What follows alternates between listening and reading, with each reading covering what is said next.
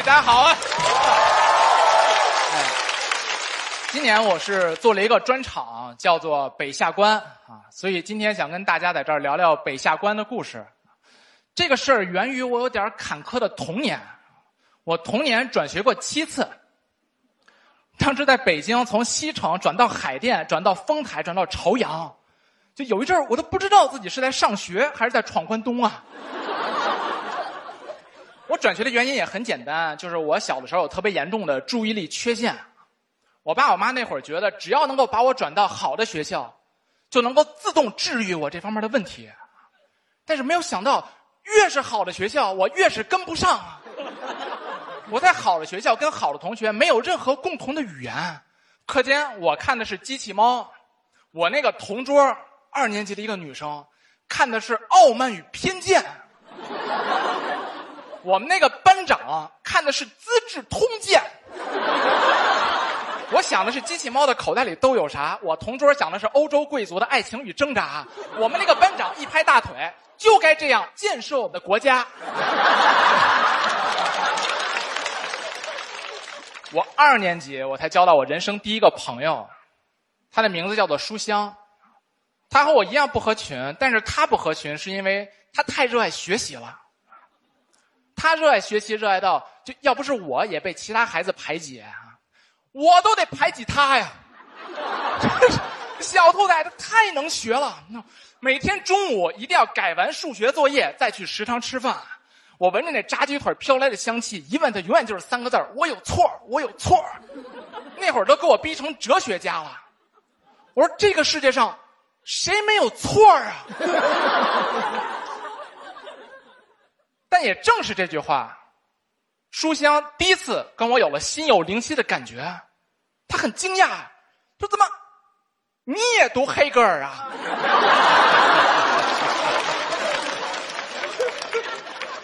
以为你只看机器猫呢。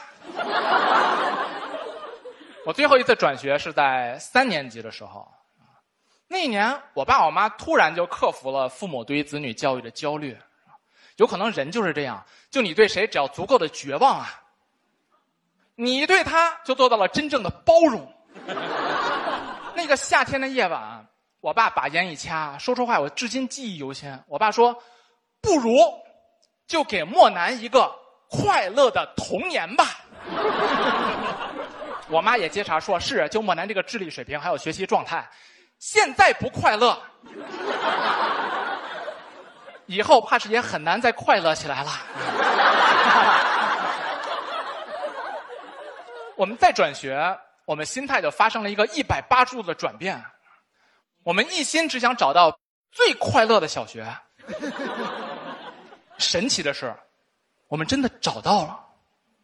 那是一次阴差阳错的访校经历。就那个校长拍着胸脯跟我爸妈保证说：“我们学校就是最严的小学，每天有督导老师看着孩子写作业，不写完不会放回到家去。”听得我们是眉头紧锁，心情沉重，想着又是白跑一趟。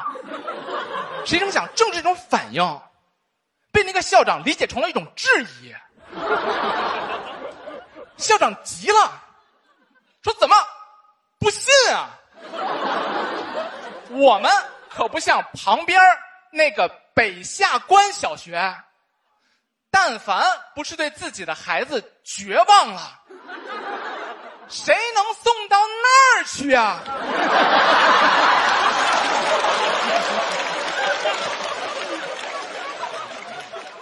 说来也巧，找着了。我爸我妈几乎从椅子上蹦起来。我妈握着校长的手说这句话，我觉得那个校长他从入职以来第一次听到。我妈说：“感谢您的推荐。”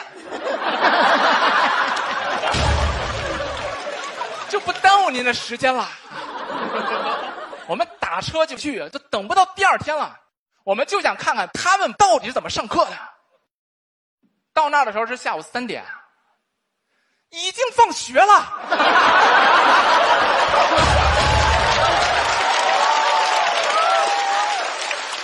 哪儿还有人啊？门口看门的大爷都说：“怎么又把书包忘拿了？”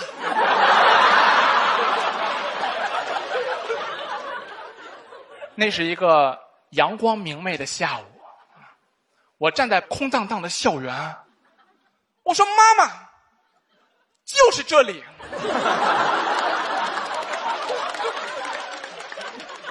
到家了，我一生的挚友啊，我的 soul mate，我的灵魂伴侣，全是在那里结识的，就是那种突然有人懂你的感觉，就能知己。然后我上课不是走神吗？我问我同桌，我说今天早上有一道应用题我没有听清，你能不能给我再讲一次？我同桌大惊失色，说啊，咱们今天有数学课吗？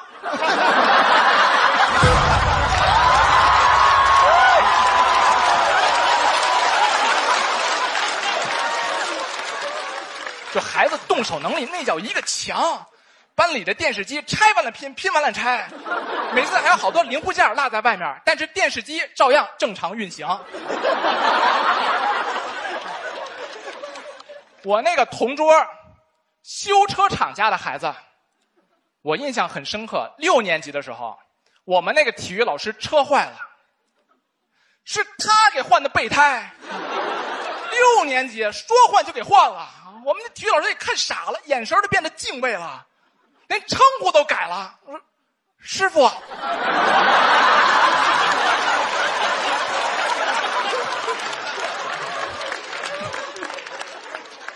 您看我这机油是不是也该换了？我也是怀着感激之情写了这么一段内容。其实最开始节目组还是有点忐忑的，说你这样指名道姓会不会有点不太好？啊，你知道他们不知道的是啊，现在已经没有北下关小学了，我们学校没了，还是我爸遛弯的时候发现的，给我打一电话说：“莫南，你没根儿了。”但我们学校也不是真的没了，我们学校是被一所市重点小学给合并了。其实有时候我真的是挺感慨的，我经常觉得我们学校啊，就是没有赶上好时候。我们学校要是但凡扛到今天，在这么一个快乐教育的背景下，指不定谁合并谁呀。